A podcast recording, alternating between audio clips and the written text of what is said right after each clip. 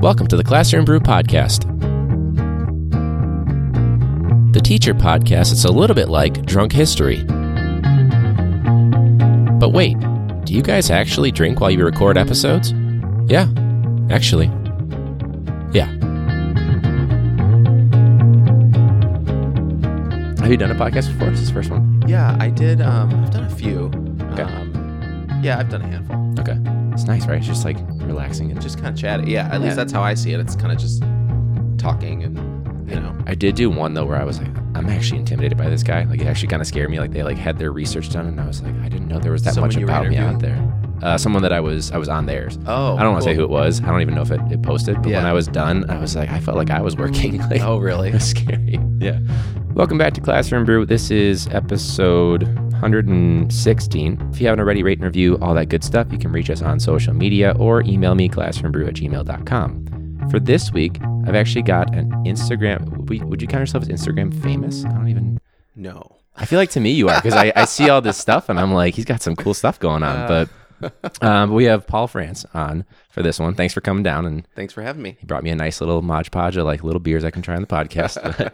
um, so you are on Instagram. You're at at Paul underscore Emerich, right? Yep, Is that your middle name? it's my middle name. Yeah. When you go on Instagram as a teacher, what's like your main goal? Like the first thing that you want to like get across when it comes to posting content? That's a good question. It's actually something I'm. I think I I'm constantly reevaluating, especially right now. What I hope to do is start conversations Mhm. because I think that's the way we learn Mhm. is by talking to one another. And I think sometimes that's that entails just saying what you think.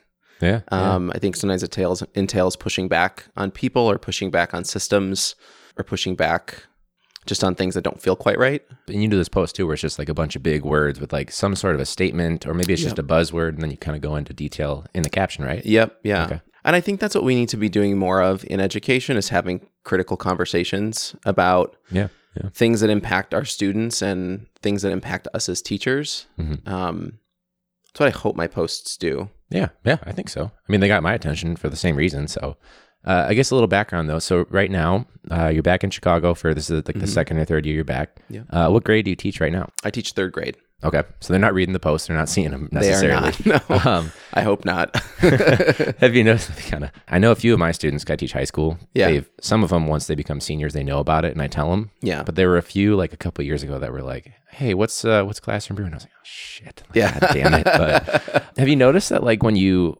when you post things, like is it stuff that you notice beforehand, or you you come to some sort of a thought and then you implement it in your classroom, or how what usually comes first with like chicken or the egg right here? Oh, I don't know if it's either or. Like I think sometimes it's one, sometimes it's the other. Okay. I mean, I really I try not to post about I try not to post recommendations for the classroom that I don't feel like I've tried, you know. Mm-hmm. But there are some things I talk about that I haven't experienced firsthand. okay. You know, like I've worked for predominantly I've been in public I've been in public school, I've been in in like the business sector, you know, Mhm. private education, still teaching, and then I've been in private school nonprofit. sure. Um, but all three of those environments were I was working with relatively affluent population, predominantly white students. So you're talking, you know, one subset of American education. Right. Right. And so like I talk a lot about, post somewhat about, and I write a lot about equity.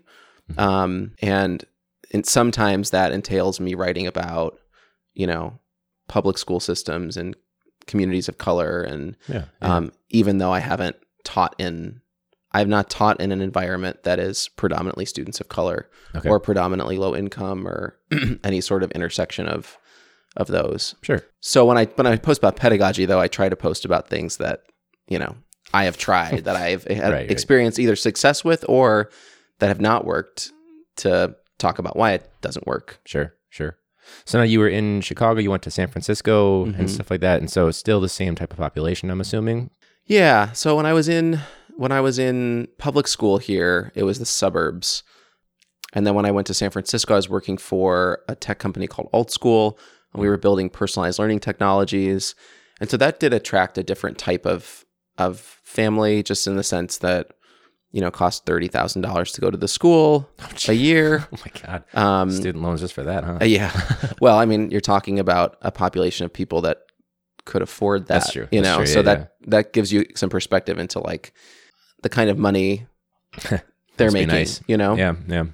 and it was also in you know Silicon Valley, so it's a lot of people that were really excited about tech and Right, right. and everything. Um, and I mean, similarly here in Chicago, I'm working for a private school, and the the tuition is similar.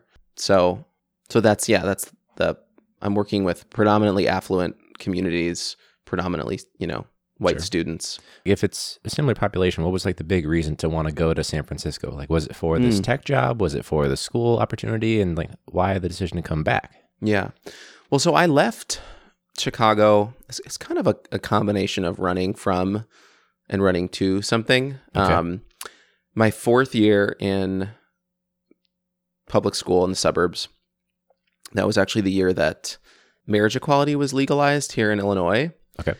And right after the ruling was made public, one of my colleagues wanted to do a lesson on it and share it with the kids. And straight colleague, by the way, that matters to the story. Mhm. Um, and I was like, yeah, let's do it. And I kind of knew that it wouldn't go over well with our principal. And at the time, I was I would not have admitted this, but it's far enough out now, or we there enough enough time has elapsed now that I feel comfortable saying this. That like I, we, we basically we we put together a lesson. We informed the parents that we were going to do it in a couple weeks, and we didn't ask for permission from the administration. You said that in the letter to parents that there was it wasn't admin approved, or No, we was- didn't say it wasn't. Oh, okay. We just said we're doing this in two weeks. You know, Okay. like um, because of this, this is a current event and ties with our curriculum in terms of X, Y, and Z. And Mhm.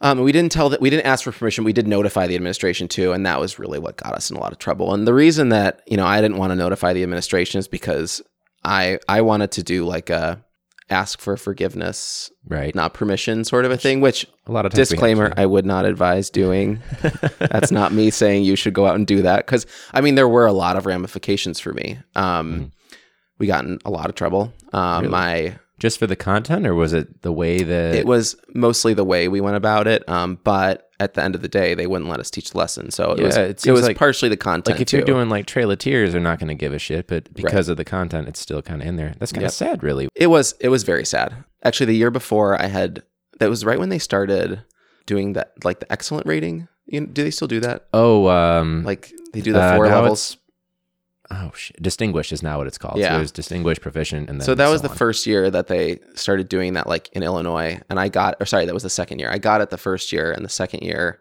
it was like that was the thing that held me back was that i you know Ah, okay. tried to do this lesson about lgbt inclusivity in my classroom without asking permission That's um shitty though. That's like oh no it was it was i mean it was absolutely discriminatory yeah, 100%. absolutely was um so anyway the the remainder of the school year was was tough because like the superintendent came to talk to me he didn't go and talk to my straight counterpart who was equally as involved in it yeah Oh my god. I was it was like, you know, Paul, this is the classroom's not the place for your personal agendas and that whole kind of thing. And to me, I'm thinking like, well, if we have a female teacher who's advocating for, you know, advocating to teach about women's rights, which they absolutely should. right. Personal like- agenda versus yeah, like, that's not a personal agenda. That's just cover. like, yeah.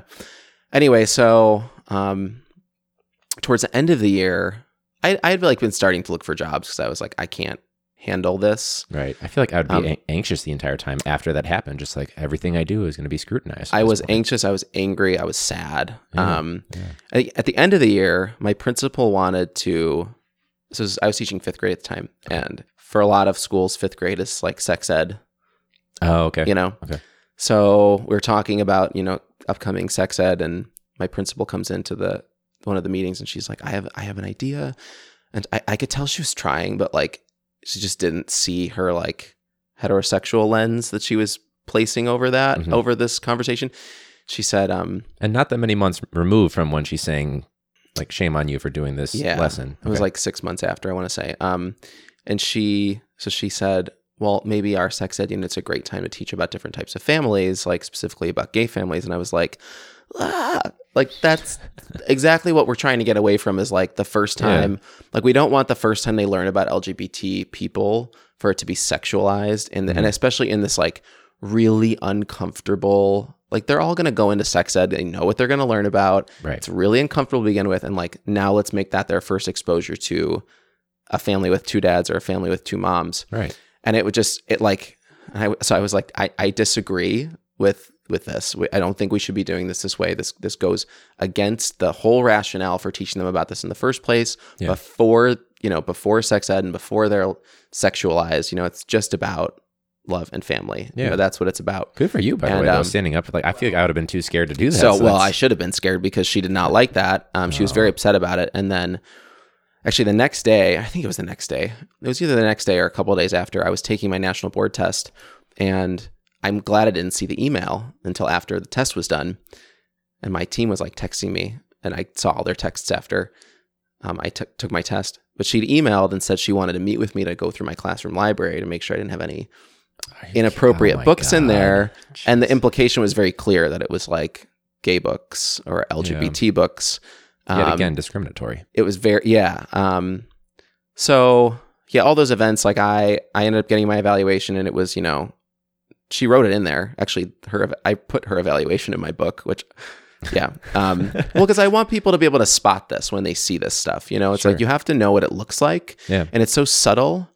Um, it's subtle, but it's even though it's subtle, it is very abusive and very Mhm. like she she did that with intent, Yeah. you know. To Yeah. and it wasn't. I don't think it was necessarily intent to like hurt me per se, but it was in- intent to control. Yeah. You know, absolutely. um, Which by default is still that's a, it can be yeah that can be abusive or Yeah. it's abusive so anyway so that that whole thing led me to leave chicago um, i was convinced too that i would like never work in chicago again I, I had this perception that everybody talked and everybody would know who i was and like she would tell all the principals and Sure. like they all you know had like like they had some sort of like slack channel or something that they were um which just turned out not to be true is. It's called the Chicaluminati or something Yeah. like that, like some made up bullshit.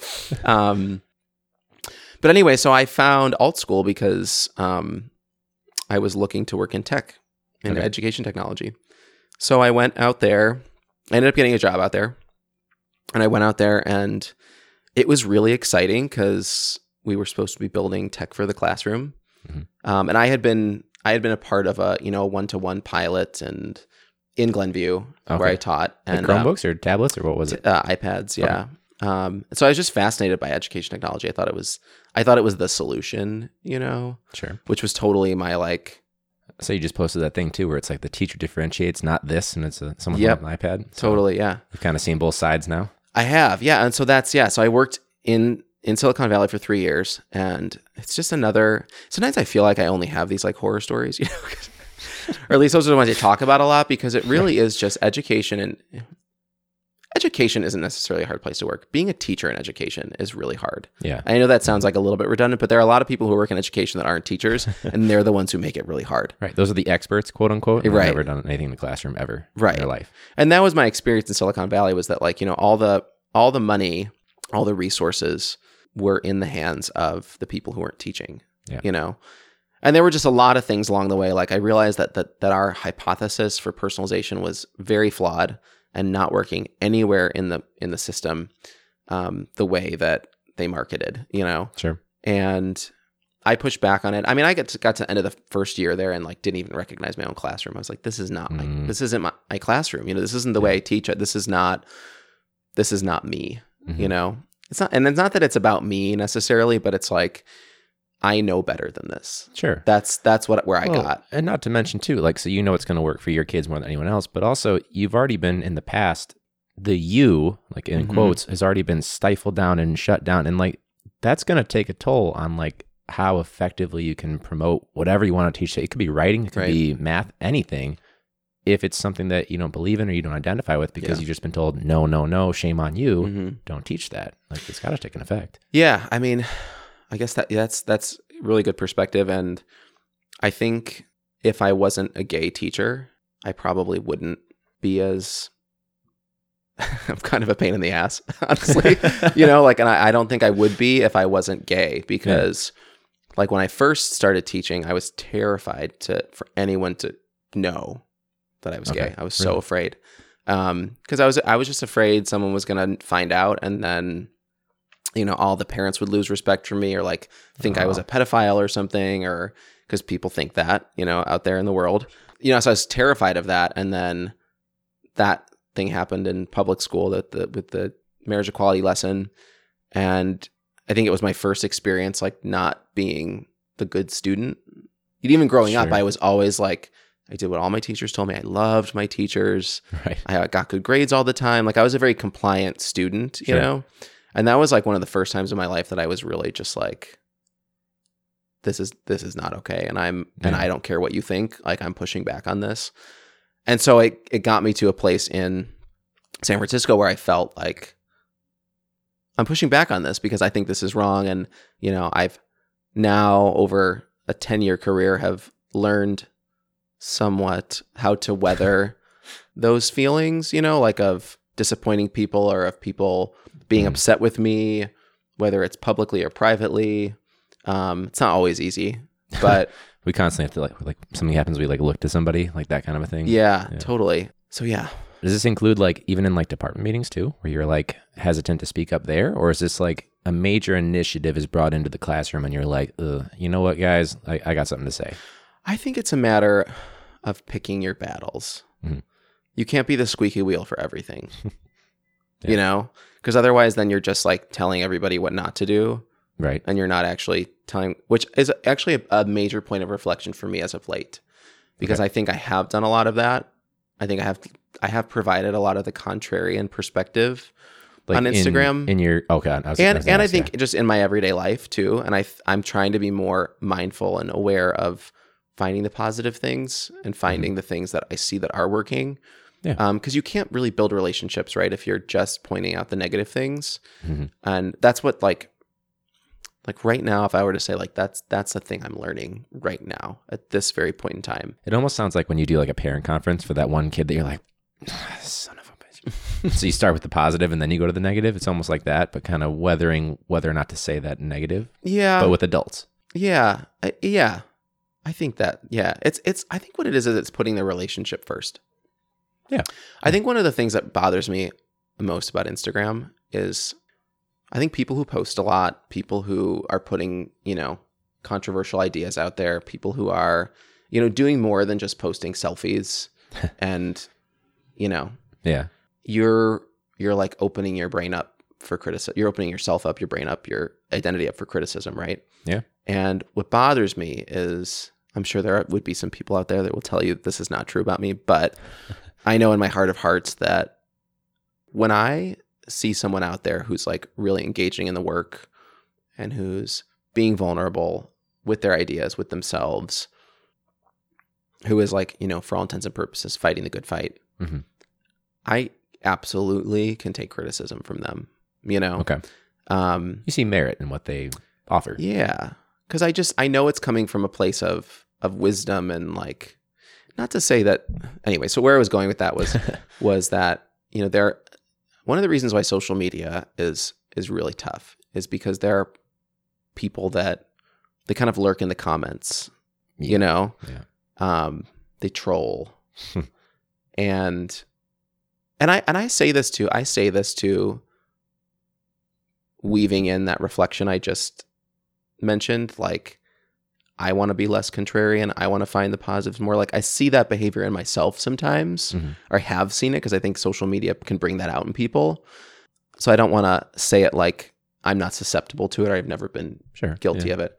But so what's hard for me on social media is is the like comment lurkers Mhm. and the you know those that it's hard to take criticism there when you don't see people Yeah. out there that are doing the work and you know Well, especially too, like it's hard to take it in general because you don't know who they are. But then Mhm. because they know that you don't know who they are, they kind of ramp it up a little bit. They turn the dial up a little extra more. I mean social media doesn't afford that courtesy to all of us right A Yeah. somewhat of anonymity even a well-known person you don't know them personally right, you right. know their image Do you ever get tired of like the like up maintaining or oh God, whatever yeah. with Instagram or like whatever the conversation is, or just in general the act of doing i'm it so tired yeah i'm so tired right now um in this moment? Like, oh, yeah God. no i mean like it so because recently I, I posted something recently about like influencer culture Mhm. um and it like totally blew up in my face and you know i think some of it was warranted i think some of it you know i i was calling out the kind of like ad culture and like people getting followers just so they can push ads you know Right. and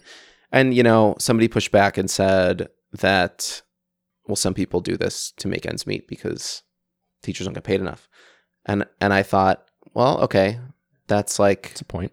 that's that's something I I that I'm sure that exists out there. I'm sure that there are some people out there that need to do that. I still think there's some like nuance there that's like it's not as simple as people can push ads because they have student debt to pay off or because they have bills. Mhm. Um, I think I I saw my um, I'm trying to say the word blind spot anymore because people are saying that's like ableist language, but you know Oh, I wow. saw my Didn't think of that. yeah, I saw my like my privilege, I guess, you know, because I I don't need. I shouldn't say I don't need to, because like my family too has six figure student debt. It's not like it's like whatever. Um, but like in my day to day, do I need to push ads to make extra money? No, I don't. Um, Is part of it just like because it's it's everywhere, like, and it's just like you listen to a podcast and you hear it every five seconds, or Yeah. there's always some, like everyone wants to be a brand, or is it for- for- what comes behind it? That's for more. for me, it's that I feel like education has become so commercialized. Mm, yeah. and that teachers are kind of objects of capitalism.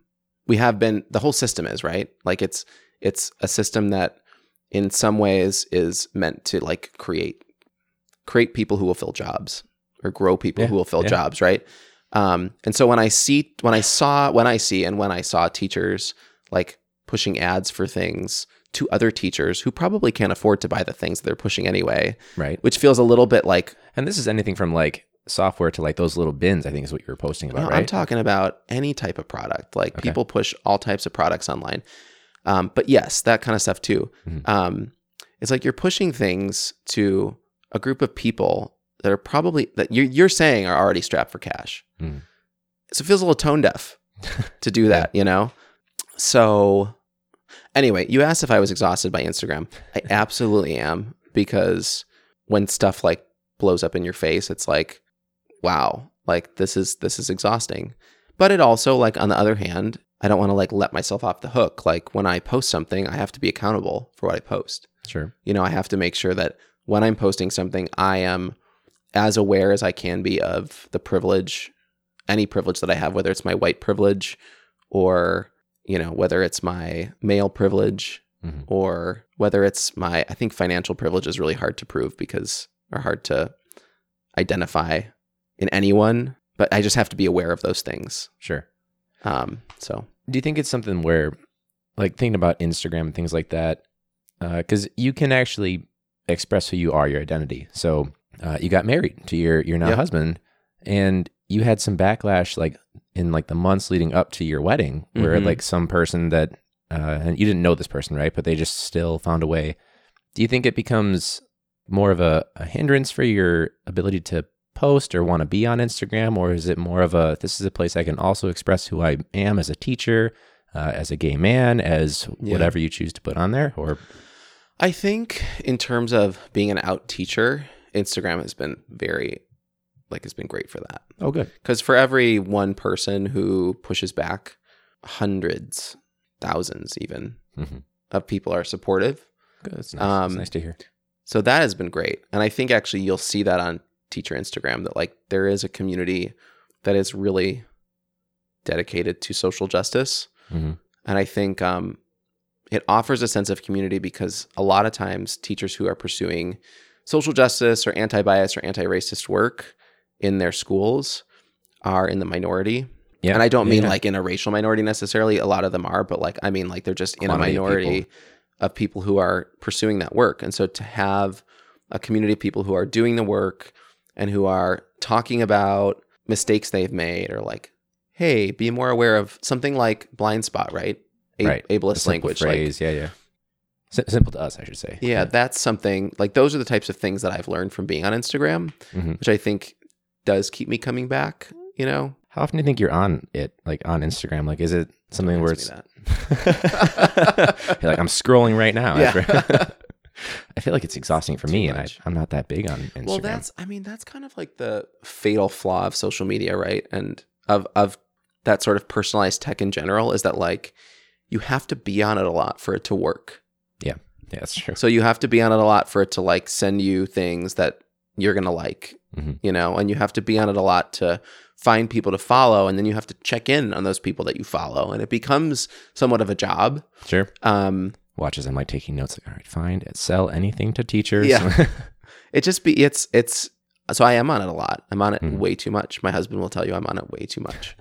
And he was like, after this recent kind of blow up, he was like, this doesn't really make you happy. Why are you doing this? Mhm. And I was like, that's, I think I need to reconnect with that, you know? And I think it's Sure. really easy to fall, fall into a trap of measuring yourself by the number of followers and likes. I know Yeah. I've fallen into that trap. And I think anyone who says they haven't fallen into that trap is lying to themselves, honestly. right.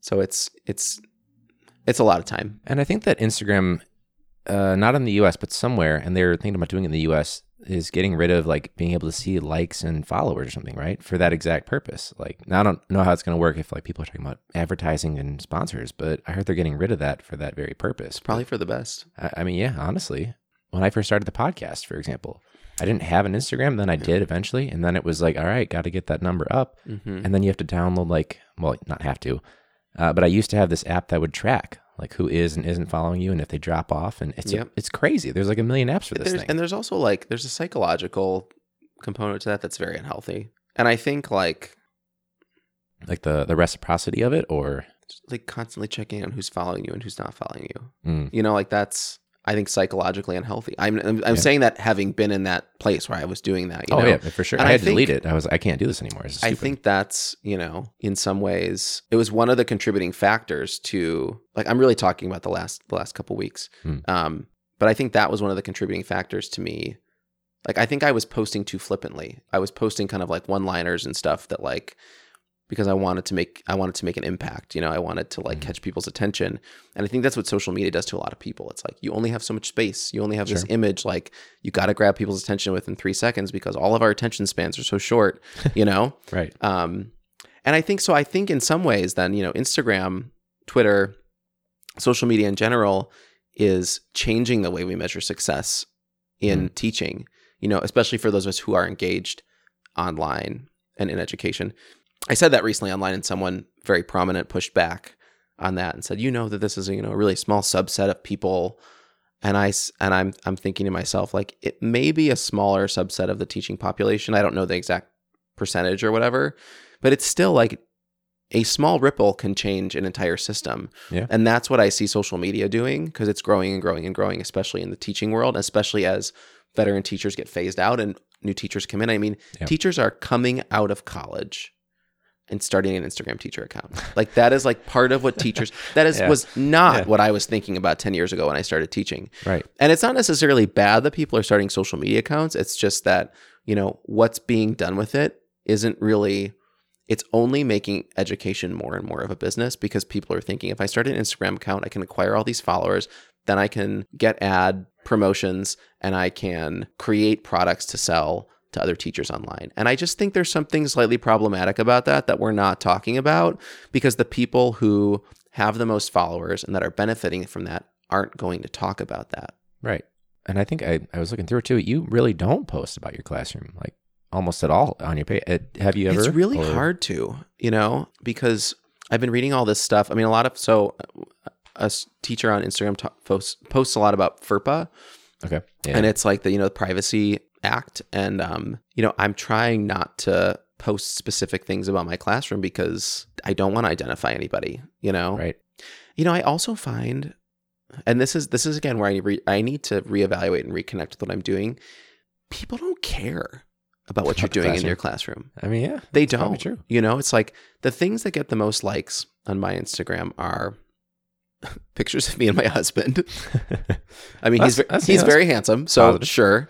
Um, but like, or you know, when I make these kind of big statements about something related in to a negative way, justice. positive way, or is it just in general the most attention on social media? both ways. Okay. Yeah, both. Um, and I think I don't know. I I do I do see some teachers out there that do get a lot of traction for social justice inspired posts, and I think that's great because I think it's needed. I think people need to get fired up about that, but I don't see a ton of people getting fired up about like I did this great lesson today and it worked because Right. you know this like look at these student samples and blah blah blah. You know, Right. right. um, Unless they have a cool accent, like there's an Australian teacher I follow that she posts and stuff. I'm like, I have to see her teach these little kids how to speak Australian accents. But yeah, peop I think people just are not as interested in like the things that really make our classrooms go. Mhm. You know, and that that like makes me really sad, and that's really at the heart of my criticisms about influencer culture and Instagram, which I need to be better about communicating. I need to be I need to find a way to refine that message and like make it more palatable and like make it Mhm. more, you know, help people see that cuz that's really why we're here. Mhm. Right? We're Yeah. here to reach kids on a personal level. in terms of your classroom, then, because because you, don't post a lot about it for that that reason. But what are some things that you are really invested in that you care about with your kids? Um It's a very loaded question, of course. but- yeah, there's I mean there's a lot. I think the thing I care the thing I care about most is is agency, autonomy, independence. Okay. you know those all are different terms but they're all related to one another because i think at the heart of culturally responsive pedagogy at the heart of personalized learning is student autonomy agency independence it's like a liberation kind of thing right in order for kids to be their true selves they have to learn how to make decisions on their own in their own skin Mhm. using their own background knowledge and their own lived experiences to make those decisions and learn learn um, and that is what's most important to me and and that also too you know when you're talking about that you get into a more theoretical place it's like you're not necessarily talking about the the student work or the Yeah, yeah. you know it's The which stuff is that you can't like show on the stuff that they evaluate us on right is all the theoretical stuff that matters. Absolutely. And that's like that is a theme in my book. Like I write about personalized learning and a lot of people think personalized learning is well, a lot of people define personalized learning as tech technology powered or technology driven Right. individualization of curriculum. And I having worked for a personalized learning company and seeing the ways of thinking that shape the tools that are I think reductive and uninformed. Now I believe that like personalized learning is is about helping a student shape their own education because yeah. yeah, yeah. which is actually to tie it back into social media, right? Like social media is personalized not because the company necessarily is doing it on your behalf. Social media becomes personalized because you are entering data every time you open that phone. Every time you every time you stop over a picture, every time you Yeah. double click on a picture, every time you comment on a picture, every time you like look up something, right? They're collecting data and they're using the data that you enter Mhm. to shape your feed. So really, you're the one that's shaping your feed, Yeah. right? And you can even see it too, how they categorize you if you look close enough in your settings and Yep. things like that. And so I think like personalization in our classrooms should work the same way, just not with digital tech, Right. Not using it in that. right? Weird, but that way. like kids should be shaping their own because that is what makes something personal when someone has a hand in shaping their own education. Now that I don't think that means that like all kids should be building all their own lessons and like choosing to learn whatever they want to learn about because I think we as the teachers are responsible for knowing that like hey in 3rd grade it's really important that you learn your math facts. That's important. Right. And I I actually don't care if you want to learn that or not. Yeah. Because I know it's going to help you later. My job is to make you see that it's relevant and to engage you in it and to help you you know connect with it in some way. But like anyway, so that is what I really care about is autonomy, agency, and I think links so closely to culturally responsive pedagogy and just helping every child step into their own shoes and be them best be their best selves. Really, and any child. Yeah. You know. Absolutely. Yeah. So the book itself too. So you you talk about like it's personalized learning things like that, but you also it's it's including stuff about how to know if an employer is basically discriminating against you for whatever reason. What's what's the what's the title of the book by the way? I forgot to ask The title of the book is Reclaiming Personalized Learning. Okay. And so the one of the first questions a lot of people ask me is why are we reclaiming it? Mhm. What is there to be claimed or reclaimed? And from my 3 years working in San Francisco for a tech company, I was able to see that ed- education technology has claimed personalized learning as their own. They've Got they've it. claimed Okay. it and branded it as Yeah, like yeah. you need to buy our tools Right. in order to personalize in your classroom. And by the end of my time there, I saw that it wasn't the tools that were personalizing, it was the teachers, Mhm. you know? And that when you look at that word personal, personalizing, right? Like the base of that word is person, you know? It's Yeah. about it's about a person, it's about people. And what tech companies do, and it's usually, you know, it's usually motivated by usually profit motivated. You know, it's like they want they're trying to make money off of the education system or the families or or the students. Yeah. Um, they have claimed this as their own because they can say like, look, this is personalized because every child gets their own set of activities or every child gets their own very specific activity. And so I argue that you know this is bad for a number of reasons. Um, one, you know, when you have kids all working on something different in the classroom, or you have them all staring at screens, it's it's chipping away at human connection in the classroom, which Yeah. I think that's incredibly critical to learning. Um, but then also, you know, these tools that are that are being built, they're not cheap, Mhm. and they're being marketed to lots of schools. But you hear about you know urban public school districts. Actually, Mhm. Chicago is um, one of the like hubs of personalized learning in the country. Mhm.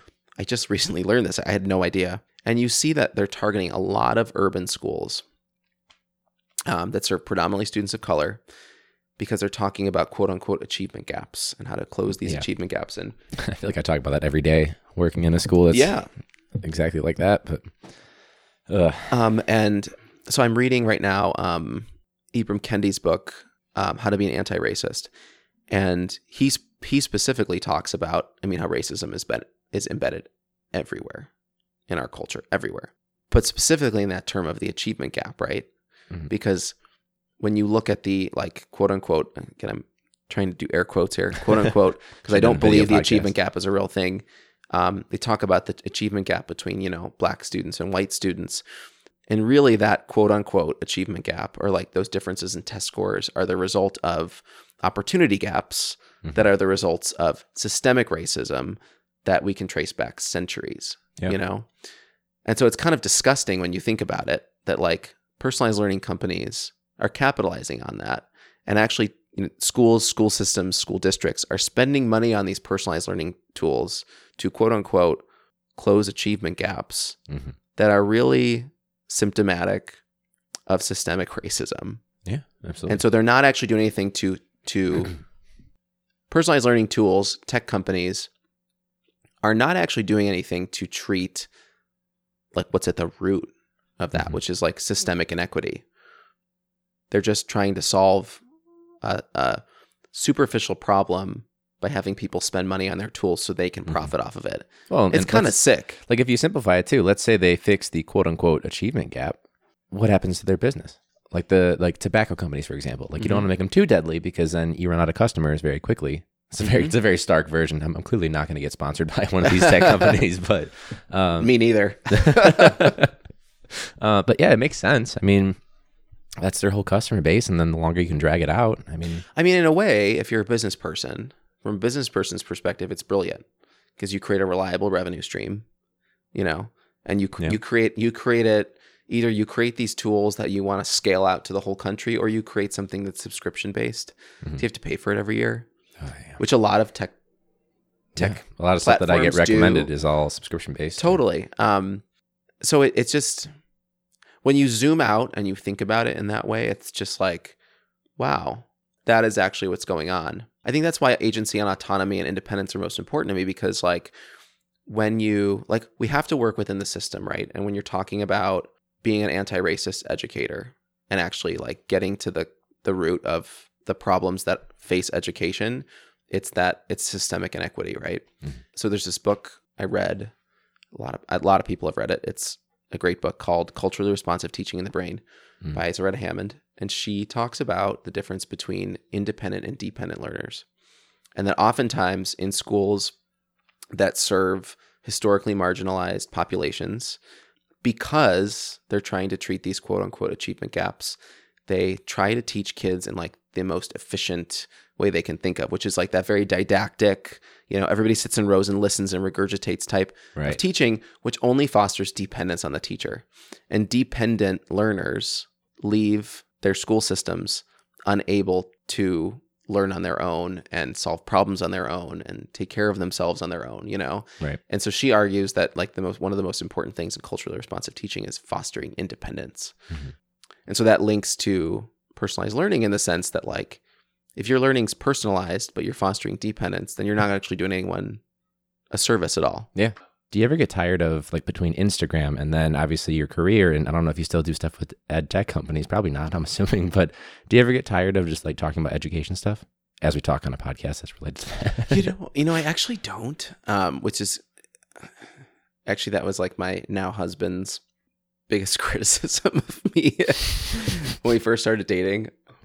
There was one night we were out, and he just looked at me. He's like, "Can we just talk about something else other than and I was like, "Maybe. I'm not sure if I can do that." I don't know what it is. You know, it's like when you become fascinated by something, you just you're just fascinated by it. And Yeah, I'm just yeah. fascinated by education. I I I'm fascinated by how kids learn. Mhm. Like I just think that's so cool. yeah. Like I'm teaching, you know, I'm teaching them math facts right now and just getting them to do it in a way like talk about independence again, right? Like getting getting them to do it in a way where they're actually thinking critically about, you know, why is three times five three times 5 Mhm. Like that's so cool to watch them grapple with that and then Sure. slowly become more efficient with that. So I'm fascinated by that. And I could talk about that for days. It's probably a good sign. Like you're clearly invested into it. Like, Yeah. I got in an Uber once with a guy that, and I didn't initiate this conversation, but he Mm. was talking about how he used to date a principal. And he's like, Yeah, I had to leave her, man, because she just wouldn't stop talking about her job. And I was like, You might not have your same passion about being an Uber driver, but like maybe Yeah. this lady likes what she's doing. But it, it's probably a good sign, like at the end of the day. I think too, it's like, um, yeah, I agree. I think it is good for us to learn how to separate from it, though. You know, and Mhm. I'm I'm glad that my husband said that to me then because A it little well, tough love to. it well yeah. and I mean, he's the sweetest guy, so he like he said it in a way that was just like Mm, okay. I need to talk about something else other than you know, and it mirrored it back to me like, wow, I really do let this consume me, Mhm. and so I I it, passions don't have to consume you, right? You can be passionate about something, and then you can go home and like sit on the couch and like watch This Is Us, and like not think about your job for a couple hours, you know. right. Um, Even with the so- guilt that we get on like social media and stuff. But yeah. I mean, that's a problem, right? That Mhm. there's like this perception of teachers. It's like that savior mentality, right? That we're supposed to just give up everything to teach, and it's it really shouldn't be just on our backs to to fix the system, you know. Yeah. But that's the other thing that fascinates me about teaching is the system. You know, there's so much wrong with it, and it fascinates me how we find all of these things to talk about other than the system. Like we we find personalized learning, you know Right. or Right. we find stuff that's still in the same shape or structure that we try to work around Yeah. rather than fixing the structure. we find people to blame too you know Yeah. Which i think we're all guilty of that you know we're all Mhm. guilty of doing that we, no it's your fault you're doing this wrong and that's why this isn't working and it's no it's it's this huge system that we're in that just doesn't serve everybody yeah, absolutely. it's not built to Now you know I had to ask, and that we can always pause for time too. But Yeah. has there ever been a moment because you've been teaching for a while now, 10 years Um, yeah which is it's awesome. Like I'm hoping I get to that point, obviously. But has there ever been a moment that just stands out there like, holy shit, how did I like? What do I do now? Like it could be student related, or you you had the one with the admin, of course. But yeah anything in the classroom when you're like, oh god, like can't wait to talk about this on Ryan's podcast in ten years. like my second day of teaching, I turned around and there was a kid in the class, and I said, just go to class, man. And he goes, fuck you. I'm gonna teach you like something like that, like some crazy shit. where you're like, oh, oh, stepped in it. oh my god or- i think i think that happens every year no really multiple times you Mhm. know it's like you get you you think you get you have moments where you're like why am i doing this because I think kids. I mean, you have the way the way I get through it is. I'll go back to the, those moments in a second, but the way I get through it is I, I always remember. I try to remember that when a kid does something, they're it's like every everything a kid does is is an assessment. You know, it's like or it's giving you information about them, right. and it's you have to remember that when a kid does something like that, it's like there's a reason they're doing that. It's something they don't know how to do, or it's because it's because of something they don't they don't know how to do, or it's because of something that happened to them, Mhm. something that happened to them that they don't know how to cope with, right? Mhm. And Yeah. It's it sucks as a teacher because you're like that was so disrespectful. I can't believe that that kid said that to me. You know, I experienced that very very often, very often. Even in a school that like affluent families too, right? Oh yeah. Yeah. I mean, I think you know, I don't want to paint it paint a picture of like what was me because I'm very lucky. Mhm. I'm very very lucky. I ha- I work for a school that supports my autonomy, that um, is well funded, so I can take my kids on cool field trips and like I can be inventive with my curriculum and you know, and I have so many supportive families, Mhm. so many supportive families that nice. that would bend over backwards for me, you know. So this is not like a woe is me. I just think every community has their obstacles. Oh, And. I think in an yeah. affluent community, you know, it's the, the more the more money you make, mostly this isn't doesn't apply to everybody, but like you know, you have more people doing things for you. You have less you have less barriers, and so when you teach kids in affluent communities, they have less barriers to things, so they have less resilience. You know, Mhm. they are accustomed to. Well, mom ordered ordered it on Amazon last night, and it just came on my doorstep. You know, right, right. they're they're just more accustomed to those things and so what i notice in in my populations that i work with is like there's a lot of anxiety there's a lot of um, impulsivity you know and those are the things that i that i spend a lot of time teaching sure. Yeah. and i i'm i'm benefited in terms of you know i have very few kids that struggle with reading very few i have very few kids that struggle with like with really any of the academics you know and so i can do a lot right. with that but there are other things that are challenging too yeah, executive skills and things like that. mm-hmm. I had Yeah. a kid tell me the other day too. So we recently had to hire a civics teacher uh, for the position, and uh, it's a student that I've had. This is like the fourth class I've had him in Mhm. uh, since he's been in high school. And he goes, he just turns to me, and goes, "Mr. F, I, I like civics and all, and don't take this the wrong way, but I'm just so tired of talking about this country." I was like, That's a great Same. me too, buddy. Yeah.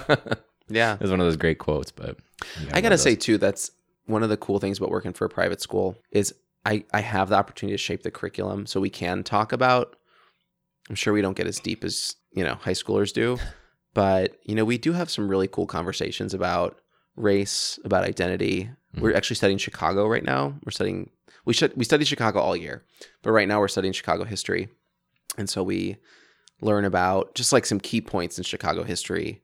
We learn about like the population boom in the 1800s when lots of immigrants came and some of the like anti-immigrant propaganda Mhm. that was being Yeah. pushed out at that time. We learn we learned about the Great Migration, which is like when lots go. of Black Americans from um, the South came up to the North. Um, we learned about Jim Crow and you know like whatever. Um, all these things that I don't think a typical third grader would learn about. No, you know, we actually in the in the winter term, like January to, March, we learn we do a neighborhood study.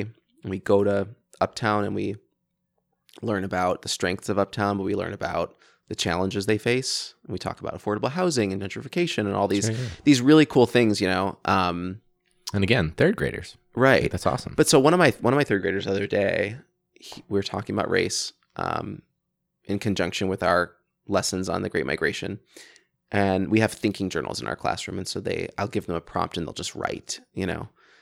And one of them said, "Mr. France, I noticed that there's so many black football players." I said, "Yeah, tell me more about that." He said, "Yeah, I just wonder why there are so many black football players." So that's an interesting thing to wonder. Hmm. I wonder that too. He said, "Oh, and now I think about it." He's like, "Except for like Tom Brady and you know," and so he started listing. I don't know anything about sports, but he so I, I can't remember the names he mentioned, but he listed off like these quarterbacks, and he said, "Oh, except for like these guys. Oh, and they're quarterbacks." And I wonder if it's because like them and the coaches are like the leaders of the team, and I wonder if that's like segregation. And like, granted, there's some terminology there that he's not quite understanding yet, you know.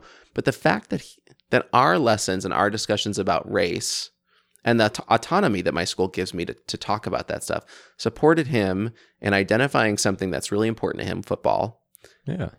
and noticing the like racial dynamic in football i was like good for you hmm. buddy Yeah, that's You such know a that cool light bulb moment. yeah and that i mean that's personalized learning right like that is Yeah. so personal to him and it's it's weaving in that thing that i want him to learn about which is Yeah. race and Yeah. privilege so there there are so many benefits to like having that i guess i don't have to i don't have to tell teachers that there are a lot of benefits to having that autonomy you know and like and being in a in a, in a setting like that Yeah, absolutely. absolutely. Well, Paul, thanks for for coming over. yeah and of course I know it's different than Thanks having Instagram, but not you're a, a podcast pro at this point. But how do you like doing the long, longer format? I, I like this a lot better than Instagram actually. He's gonna start his Can podcast actually have a conversation. Yeah, it's, great. a lot better. Yeah. Well, thanks again for being on, though. Uh, of everybody else, thanks so much for listening. Uh, you can check out Paul at what's the Instagram? Paul underscore Emerich. As we plug the Instagram talking about Yeah. the podcast. uh, so you can check out Paul's content. He posts a lot of really cool stuff, uh, a lot of stuff that's really uh, uplifting and realistic, uh, really pointing out the size of teaching that I think we need a little bit more of, uh, especially today. So thanks so much for listening. You can reach us at Classroom Brew on social media. There's my social media plug, uh, classroombrew at gmail.com. You can send me a voice memo uh, if you want to be on the show too. That works as well. Hit that rating and review. And until next week, class dismissed.